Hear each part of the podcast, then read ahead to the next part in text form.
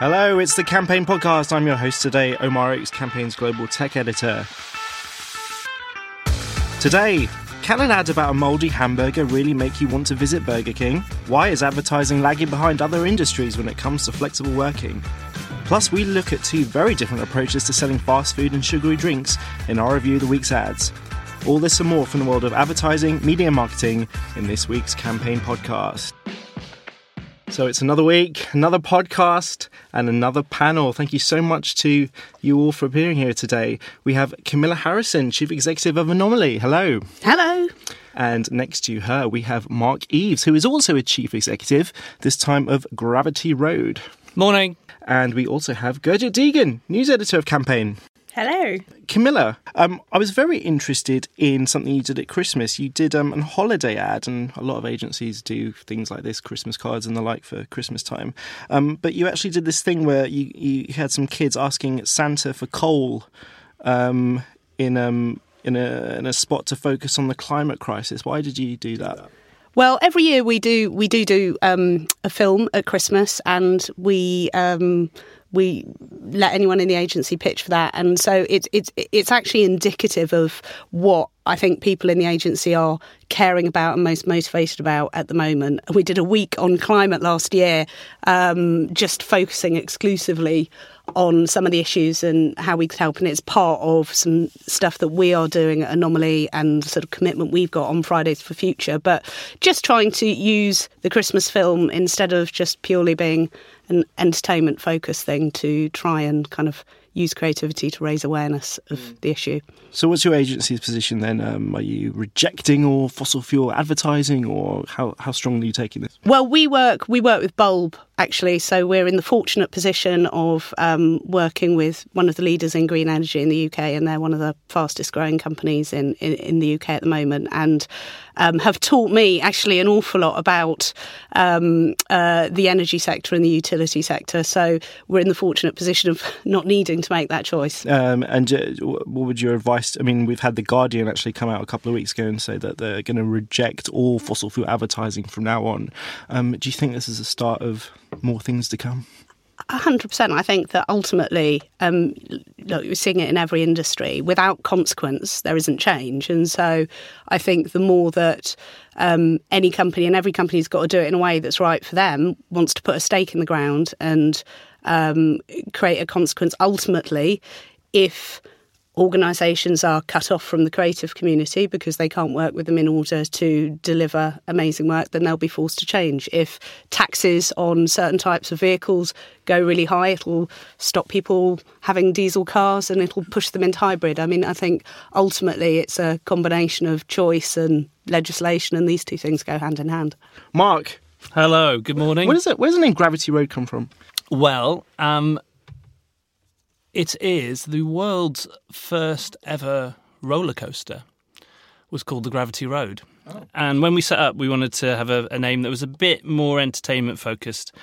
And um, it, what's a great, greater bit of uh, entertainment than getting on a roller coaster and having a bit of fun? And we have Gurjit, my wonderful colleague Gurjit. I want to know what you've been up to this week. Um, so yesterday I was at the T V advertising summit that Campaign puts on. Yes. Um, it's the first one that they've done. Um, and yeah, so I was just there listening to people talk about how T V has helped their business. Right. Now, let's talk about Burger King's latest ad. A day made. So Burger King has launched a less than appetising spot, shall we say, to promote the removal of artificial preservatives from the Whopper in most European countries. Set to What a Difference a Day Makes by Aretha Franklin, the ad speeds through thirty-four days worth of a moulding Whopper, with the burger gradually losing its mouth-watering appeal to become blue and furry. It was created by Ingo, a W P P ad agency based in Stockholm. Guys, hot take. What do you think? Gurjit, what do you think of it? Oh, it's horrible. I think what they're doing is is great, and they're showing uh, what they're showing is great, you know, like no artificial um, products in their in their food. That's great, but I just don't think that will encourage someone to buy uh, one of their burgers. I mean, I spoke to my husband about it, who who's, who's my one person I get to go to as a normal person who just consumes ads. the and one he, person, normal person, you know, how tragic. So he he said that uh, yes, it's effective and it, it tells a story, but I didn't get the vibe from him that he's ever going to move away from Mackey Dee's um, just because of that ad. I think Burger King needs to be a bit more on uh, kind of uh, on a brand level. They need to kind of engage consumers on a bigger brand level instead of these kind of like short, small, quick ads. Camilla, what do you think? Well, I'm a bit with Gurjit, I've got to say. I mean, I think it's the the, the problem is is that for me anyway. But I th- I think it's fact that like visceral, visceral communications are more powerful than cerebral kind of mind communication. So the problem is the bit that you remember that kind of hardwires itself to you is the disgustingness of the burger, not the message. So I think the message is great when you engage with it, but my lasting thing is just a feeling of revulsion, which is a shame. I get that, but surely people are sophisticated enough to know that, you know, the fresher, you know, fresh ingredients go off. That's what they're supposed to do.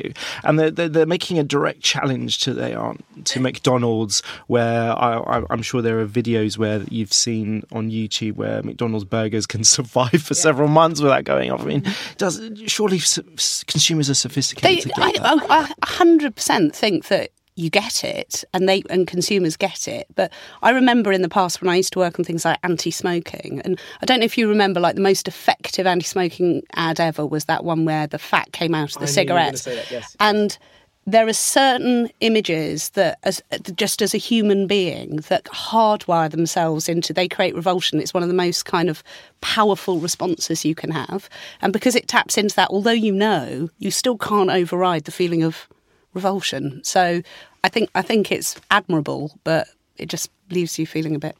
Mm, so That's my overpowering takeout. Mm, uh, so, Mark, does it make you sick, or you think it's sick?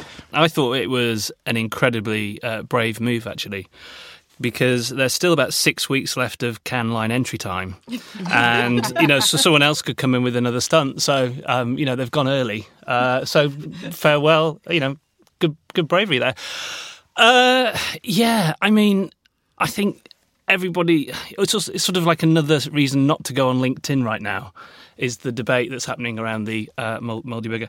Um, clearly, it's just, it is amazing in one sense that there is a dynamic between a client and an agency that allows that sort of stuff to happen. Uh, so, you know, once again, you're applauding just the, the fact that it, it happened, um, which is great, and it gets everyone talking about it. I'm slightly, yeah, whilst I can kind of applaud that bit, I think, uh, what's the effect on it? I don't know whether it, the effect is supposed to be uh, uh, the kind of visceral uh, love of food, because if, if, if it is, I, I don't think it, it would do it. I mean, I think you're sort of fighting two hundred thousand years of evolution there. That where uh, in the same way, my I've been my brain tells me that sour milk tastes bad, and mouldy food is not something you could eat. I don't think you can overcome our uh, evolutionary response to things that we should stay away from. So, so, so it's, on that level, I don't think it, it, it's doing it. But, but in terms of what it's supposed to be doing, I think it's doing it very well. My my observation might be that an ad actually isn't the right format for that, like a proper so like a social experiment that's filmed and captured over a number of days that's got a McDonald's burger and a burger. I think if I'm a busy normal person who doesn't talk about ads, I might talk about that experiment, but in the context of an ad, it just makes me I'm, I'm used to looking at appetizing things, and that just, I think, for people who don't really spend a lot of time decoding what they're looking at, it presumes you have the knowledge, doesn't it? It presumes that you already know that a McDonald's burger, that wouldn't happen to. The irony is, most of the people talking about this ad, it's probably several years since they went into a Burger King, and if they did, it was probably to have an Impossible Burger. Mm. So, yes. so, so, so, you know. So, so you, are you saying this is all about winning awards?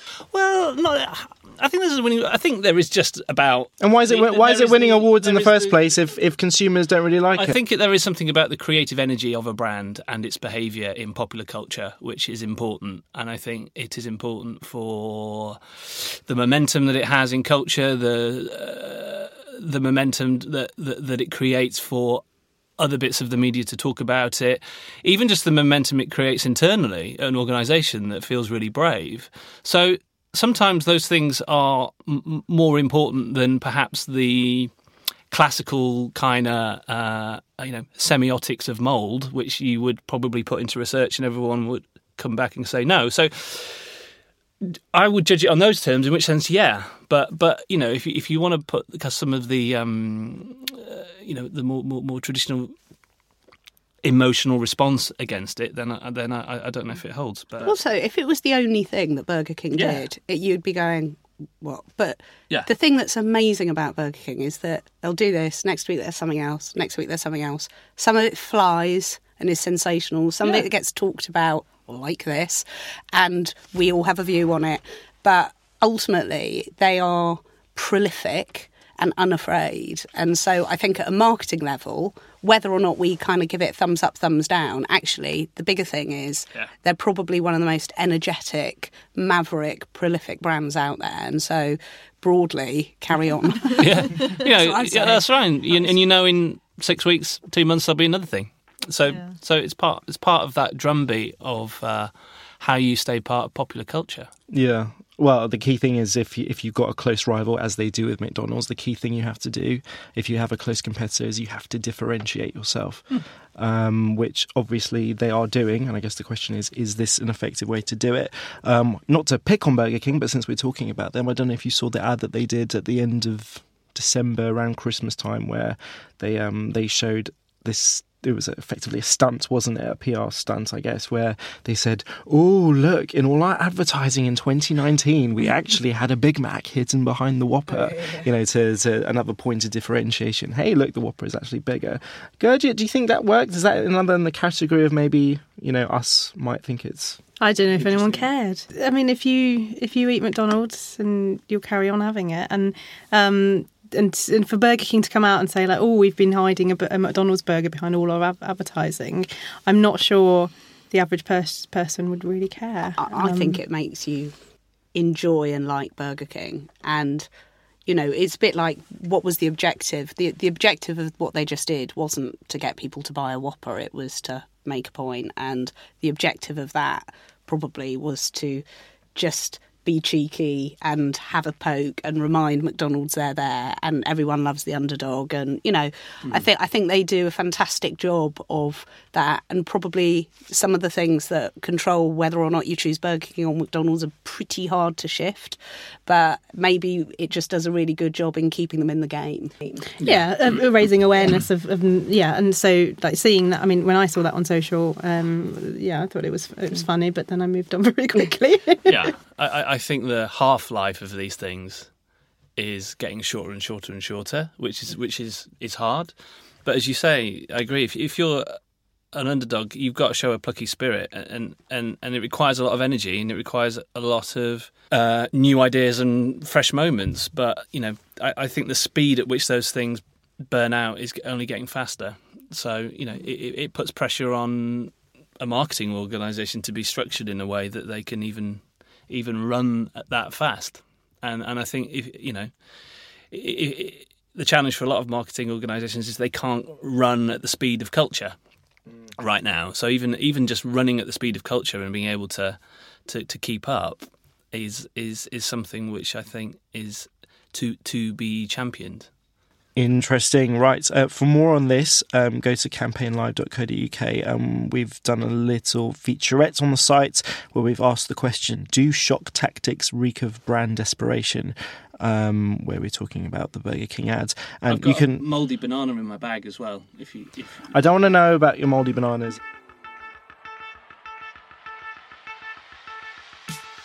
Okay, another story I want to talk about this week concerns flexible working. Uh, Mark Knorr is the first male chief executive of a large business in the U K to announce that he works a four-day week. Uh, Mark Knorr is um, chief executive of Fold seven and the Miroma Group. The advertising, marketing and P R industries actually fall way behind the national standard in offering flexible work- working, according to the Flexible Job Index, an annual survey. Time-wise, the consultancy that carried out the survey found that just fifteen percent of overall vacancies had flexible working options compared to just twelve percent in advertising, marketing and P R.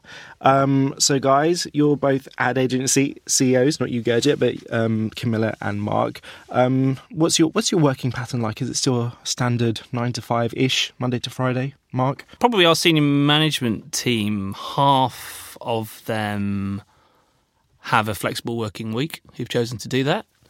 Um, I think a lot of this has to do with um, how old you are as a business and how you've grown up, really. I mean, we're a relatively young business, and as we grew it, uh, we always came from a place which was we'd rather have some of a brilliant person's time rather than none of it as we grew through.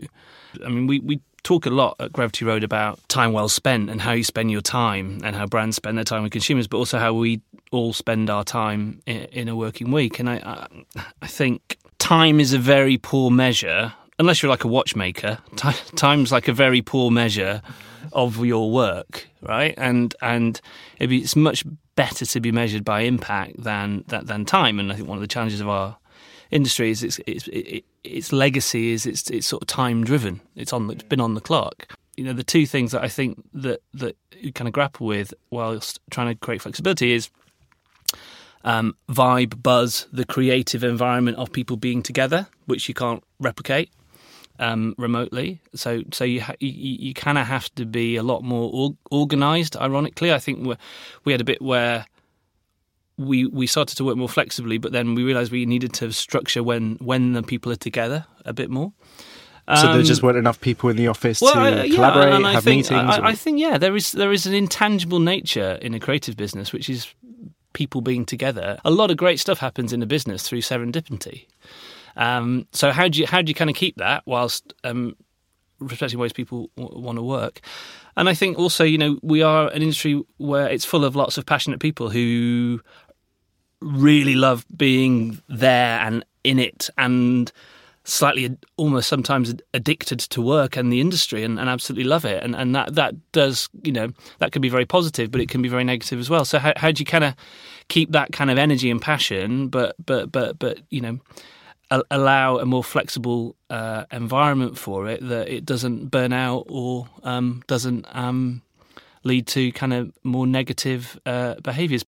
We're probably fortunate that we are a young business that kind of grew up in, in, in a way that we were trying to bring talent in and work with people in different ways so that we could get the best people around different things. So we're, we're, we're perhaps slightly less structured than some of the big companies that are having to grapple with that. Camilla Harrison from Anomaly, being part of a network, M D C. Um, do you recognise some of the things that Mark's talking about when you're trying to hire talent, but you're faced with these limitations in terms of offering flexible working? Within the M D C network, we operate and always have operated totally independently. So we, we for us, I think the the challenges and opportunities are created by being a very global agency. Fluidity is baked into the way we work in quite a big way. So we do, you know, we work, if I, t- if I take the London office, you know, we work with a lot of tech clients on the West Coast. We do a lot of global work where we will one day be uh, working with our Shanghai office or clients in China and the next day in South America. And that asks, it's, you know, time zones, a lot of time spent on video conference, different ways of collaborating. Yes, it's important to get together too, and that happens in very kind of small collaborative human bursts that happen in spaces. But what what what all of that means is that people have their, everyone has to manage their own clock and their own rhythm, and they have to be quite accountable for their own well-being. I think that's one of the very big challenges. It's like, if I don't see people, I'm kind of going, oh, they're probably, you know, late last night working on some stuff with the West. You know, I know what accounts they're working on, the sorts of rhythms and cadences they might have. So there's this extraordinary amount of fluidity and flexibility baked in. And yes, of course, if you're doing that, does it matter whether you're doing that video conference from the office or from home or from an airport lounge or wherever? What about this point? And I, I think about particularly younger workers as well, um, recently appointed or just younger members of staff. Don't they need, you know, a level of support in the agency? They need to be in the office. They need senior people around them. The, how do you how do you strike that balance between m- making sure those people are nurtured versus allowing more senior staff to work more flexibly? Those ways of working I was talking about kind of apply throughout, because it's not just the senior management who might be doing that. But I think, like a modern business, you have to invest in talent properly, making sure we're hiring people who have the kind of the skills and thrive in working in that way is super important. It's not for everyone. Managing and looking after people and developing them in a modern, fluid, flexible working environment is coming. That's there for everyone. Sort of a, a huge thing. Then looking after and thinking about how you deal with the requests that people might have for a different structure between home. I mean, to work a four-day week, you've got to have a recognisable five-day week to start with. Um, and that isn't the case for everyone in every job anyway. Mm. So working really hard to make sure that you are helping people navigate a much more fluid way of working is like the main priority for us. And then within that, if people, we do have a lot of people who work four-day weeks, three-day weeks, mm. and different kind of experts and contracts, and that's modern working. I was having a chat with someone recently and we were going, well, what's like the, the most r- r- radical thing that you've seen in the period that you've worked in this industry? And the obvious thing to say is technology. But actually, the what the workplace is and what it's going to become and what it represents in someone's life, I, I think is, is, is radically changing and is only sort of just starting. And, and I think we're all in the talent business, so we need to make sure that we're creating environments where people want to spend their time. And, um, you know, th- I, I think that is only going to evolve. And I, th- I think it is a careful balance of creating a physical and an emotional environment for people to, to be in, to be part of. But but what role that plays in their lives is is changing massively. And then I think there's sort of other stuff going on, uh, which will accelerate it. Like, there's an M P called Helen Wheatley Watley, you know, who's who's being very progressive in a bill she's trying to get through Parliament about legislation around flexible working, which I think is is really admirable. Um, even actually, I, I was looking, and you know, it kind of highlights it, but in, in, in kind of a starkly quite scary way is, through the the current coronavirus scare, uh, one of the I thought fascinating effects of that has been the massive climb in the stock value of Zoom, because everybody's working remotely and everyone's going, okay, right, okay. So actually, w- w- ways of working which are kind of more flexible, that are more remote, whether it be because we want to live that way or because there's global scares on, or, or or actually just the effect of climate change and trying to trying to minimise your footprint as a business, which means you probably do want everybody working more flexibly. I think there's there's other kind of macro stuff going on that that's going to have an impact as well. More and more, I see the office as a physical space for people to come together, to be together, to collaborate, clients, partners, everything. Less and less do you walk around the office and just see people with their headphones on just quietly working, because more of that happens in less visible places. And the the the, the more we, time we spend on Zoom and the more flexibly we work, the more important it is to come together. I completely agree with that. And, yeah. and you know, if you're going to come... come in, we've all done it. You, when you come in and if someone's got earphones on, it's like, well, you could be anywhere. And I, I think it ask, asks a lot of office design, I think, the kind of WeWorkization of the envir- office environment, which is generally a hot desk and earphones on, needs to sort of change to something which is more about people being together in the moment. Mm. I want to get Gurjit's view. I mean, obviously journalism is different to being working in an ad agency, um, but I suppose um, we've been at Campaign at Haymarket, um, the parent company, for several years now. Um, what's your perspective on how we've changed in terms of being more flexible? So I, I work flexibly. I do um, Friday, so I do an extra hour Monday to Thursday, which I did anyway, and then um, a few hours on a Friday morning. And the key for that has been to um, is, is tech and communications, as, as, as these guys have said. For, for for Omar, I don't know if you would say, like, I think it makes me a better person because I get that better person. to work with, to work with because yes. I'm happier because I've I I, I mean for me I, I spend my Friday afternoons in the gym doing a double session and stuff, and, and it's great, and for me that's that that builds me as a person, but then I'm I'm a better person to work with. And then the other thing is that as journalists we're always out and about, so. Mm. At Campaign, we have like um, we kind of try to say, like, Mondays and Tuesdays, let's all let's all stay together as a team, and kind of like that's where we come up with some ideas and um, have our meetings, and we just kind of have it on those days, and then on the other days we try to be a bit more out and about. I mean, our job is to go to the industry and talk to everybody, mm. um, but and, and then then again, it's just making sure we're all in touch, and we just use WhatsApp to say, like, oh, guess what? I've heard this this is going on, or that's going on. Can someone call so and so? And um, yeah, things like that. So, but I think that's the point, isn't it? The cadence and the rhythm of work coming inwards isn't nine to five, five days a week. It's seven days a week, twenty-four hours. Well, and, so the and, cadence at which you hmm. deal with it has to be, you know, you, you can't deal with that. So you've got to kind of ebb and flow with it and try and set up a more kind of fluid hmm. take that is sustainable and doesn't, yeah. you know, damage you.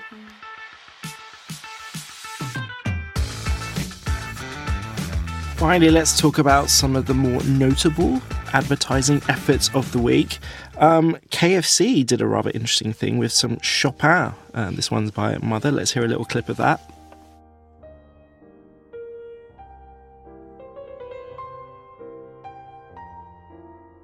And what they were trying to do with that is reminding consumers of the gastronomic delights of finger-licking. Um, we've shown people from all walks of life tucking into their chicken before sucking on their digits. Um, we talked about Burger King, and um, Camilla, you said um, the visceral nature of it. Um, well, this is this is all people, you know, um, you know, doing that act of, you know, that people know about K F C. Surely, surely this is something they should be doing all the time. I do quite love it. I think it's beautifully done and choreographed and everything else. They own that ritual. It's brilliant. So why wouldn't you want to make, you know, an ad about it? For me, though, the thing that I struggle with is, because it's, you know, it's interesting having talked about visceral Burger King, it feels so sanitized. I can immediately, when I, the first time I saw it, I could imagine being on the shoot, mm.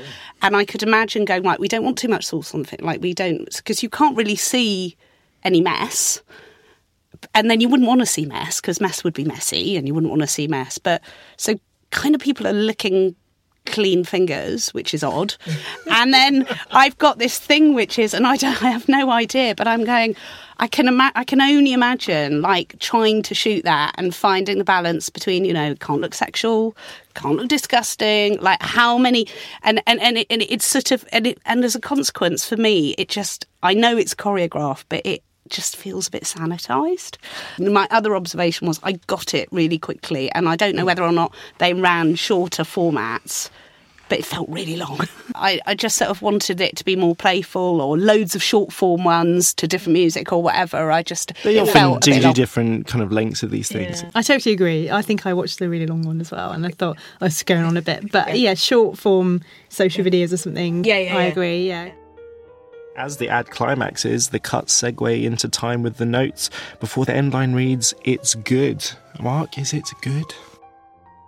Yeah, it's a nice crafted bit of film. I, I, I just think it feels a bit of a departure from the sort of street smarts that K F C have been showing yeah. in the last year. I mean, the gangster colonel. Yeah, that. But, and just their behaviour on, you know, the whole brand behaviour day in, day out on social, and the, the the place that they occupy, which feels really, really energetic and really fresh. And this felt, you know, from the more staged world of a T V ad, and um, it feels like we've seen K F C at, at their best when they're um, when they're out there. You know, I'd love to have seen it shot on a mobile phone uh, and feel like you were actually watching someone do it, as opposed to um, a beautiful film um, artfully doing it. But oh, really, you know, a bit more pro- gonzo, a bit more rough and yeah, ready. I think so. Know? But I probably someone put on the Chopin and went, "Oh, it needs to look beautiful," but but. You know, uh,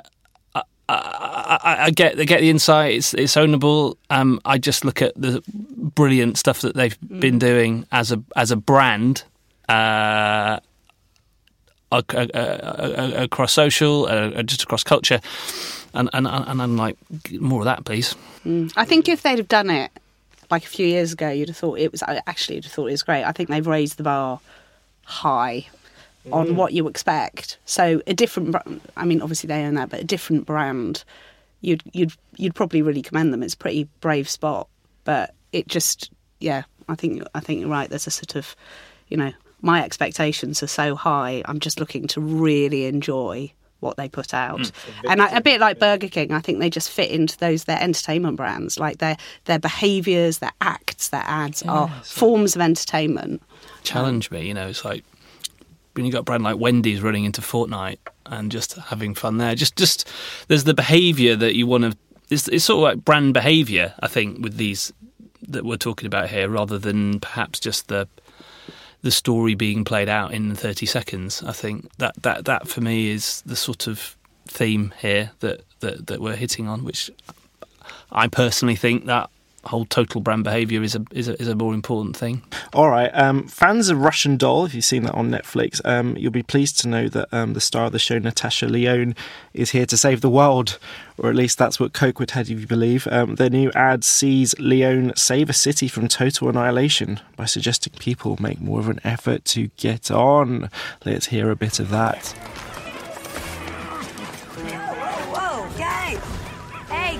This isn't how you save the world. I mean, the thing is, everyone's obsessed with being right about everything. You know, if you asked yourself, could I be the one who's wrong? Maybe things would change for the better. Hey, what do I know? I'm a It's a really well-made film. It's it's annoying at the beginning, you know, everyone kind of like screaming at each other, and it's supposed to be, and then she comes in and calms it down. Oh, I felt a bit cliched, I guess, really? at parts. Um, and I don't know, I kind of felt like what they're trying to convey perhaps hasn't come through as the film, in, in the film. Um, but yeah, I mean, it's, it's all right. Mark, you made the point before about Wendy's and Fortnite, which is um, really worth checking out, listeners. If you don't know about it, give it a Google. Um, but, um, you know, this, this ad by Coke is very much in the Fortnite style, isn't it? It's a video game, and it's mixing the, the elements of that with kind of sort of real life and, you know, cinema themes and culture. This is, this is what a brand like Coke should be doing, shouldn't it? Yeah, but I guess it's what form it takes, you know. That was Wendy's going into Fortnite and doing it with everybody who's playing Fortnite.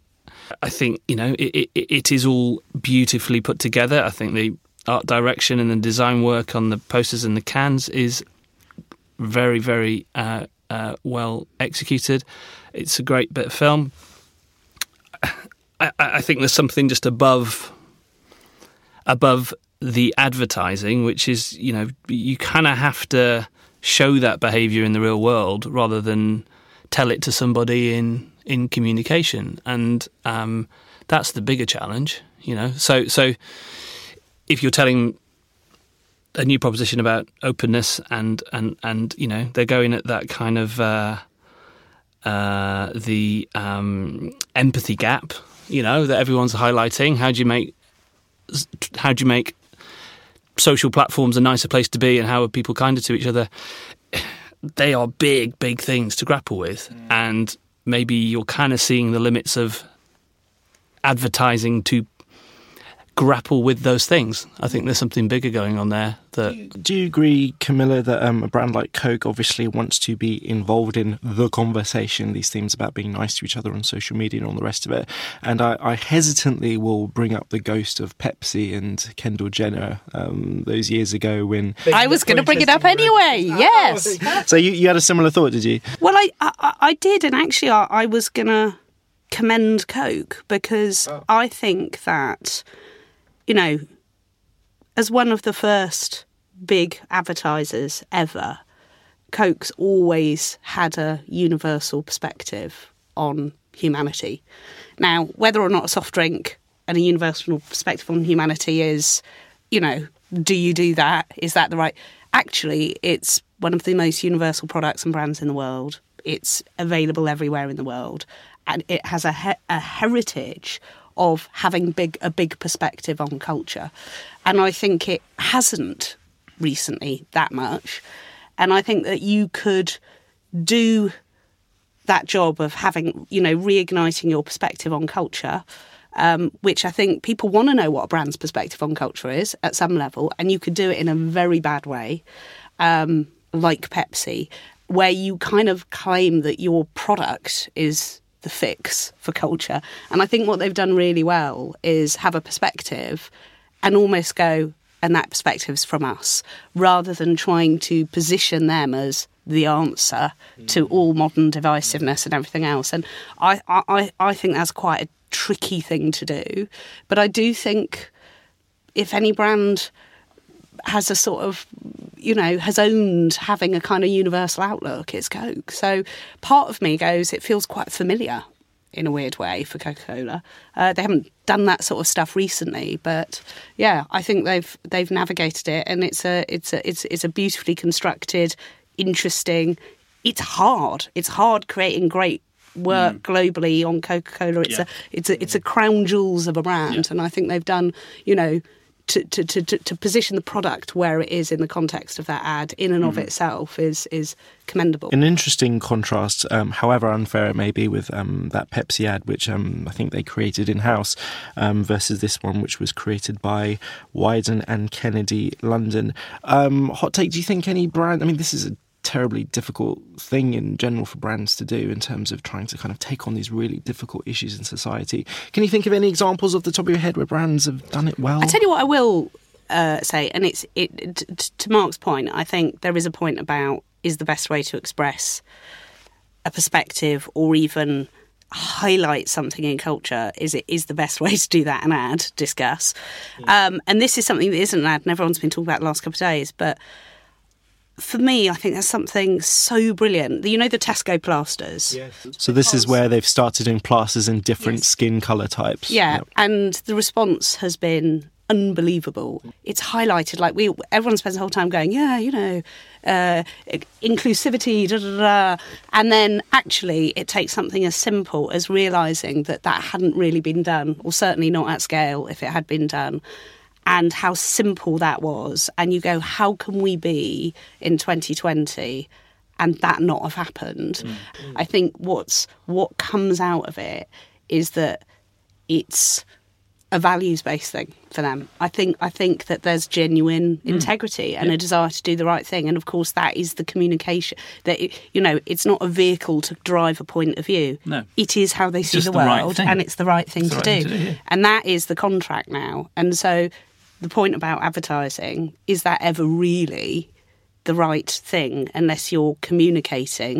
If you're communicating about the plasters that you've created that solve a genuine problem, that move something forward and change, a, to a tiny degree, change a lot of lives, that's that that's powerful. That's yeah. really powerful. I think we're at that point where, you know, for me when it works brilliantly is when your advertising is telling the story of the thing that you're doing, as opposed to it being the thing. Uh, it's a subtle but, but but quite important distinction that I think you're just going to see going to see more of. Right. Any other ads that we've seen this week that have caught your eye? Uh, I think Amazon have just announced a new series with Heidi Klum, which is kind of looks like one of their first fully joined up plays, which is fashion content.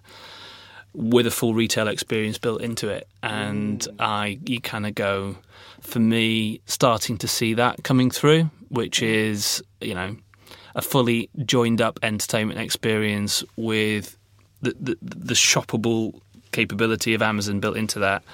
That, that that that's definitely one to watch for me, and and exciting. You kind of everyone's been hanging on to go, okay, right, Amazon, when do you start to pull all this together?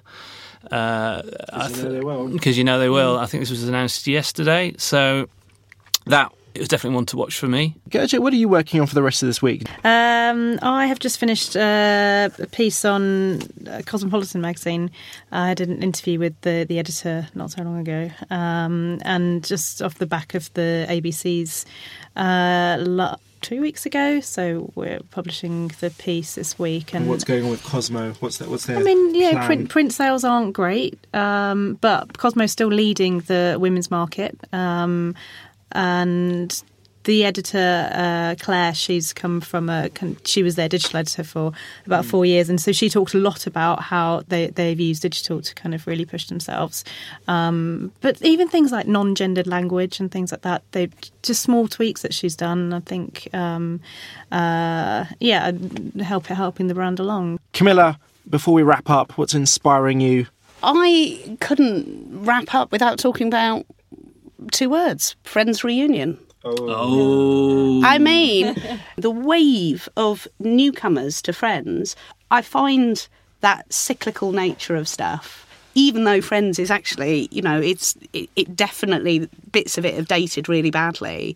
It's amazing to me how that has sort of captured a oh, totally new, so everything changes, but mm. also everything stays the same. That's all the time we have for this week, I'm afraid. Um, thanks again to Number eight Studio in London, Soho, for putting us up. Much appreciation for our panel, Camilla Harrison from Anomaly, Mark Eves from Gravity Road, and my esteemed colleague Gurjit Degun. Um, remember, all these stories that we've been talking about, you can, I think, catch most of them on campaign live dot co dot uk, and we'll catch you next time. Thanks very much.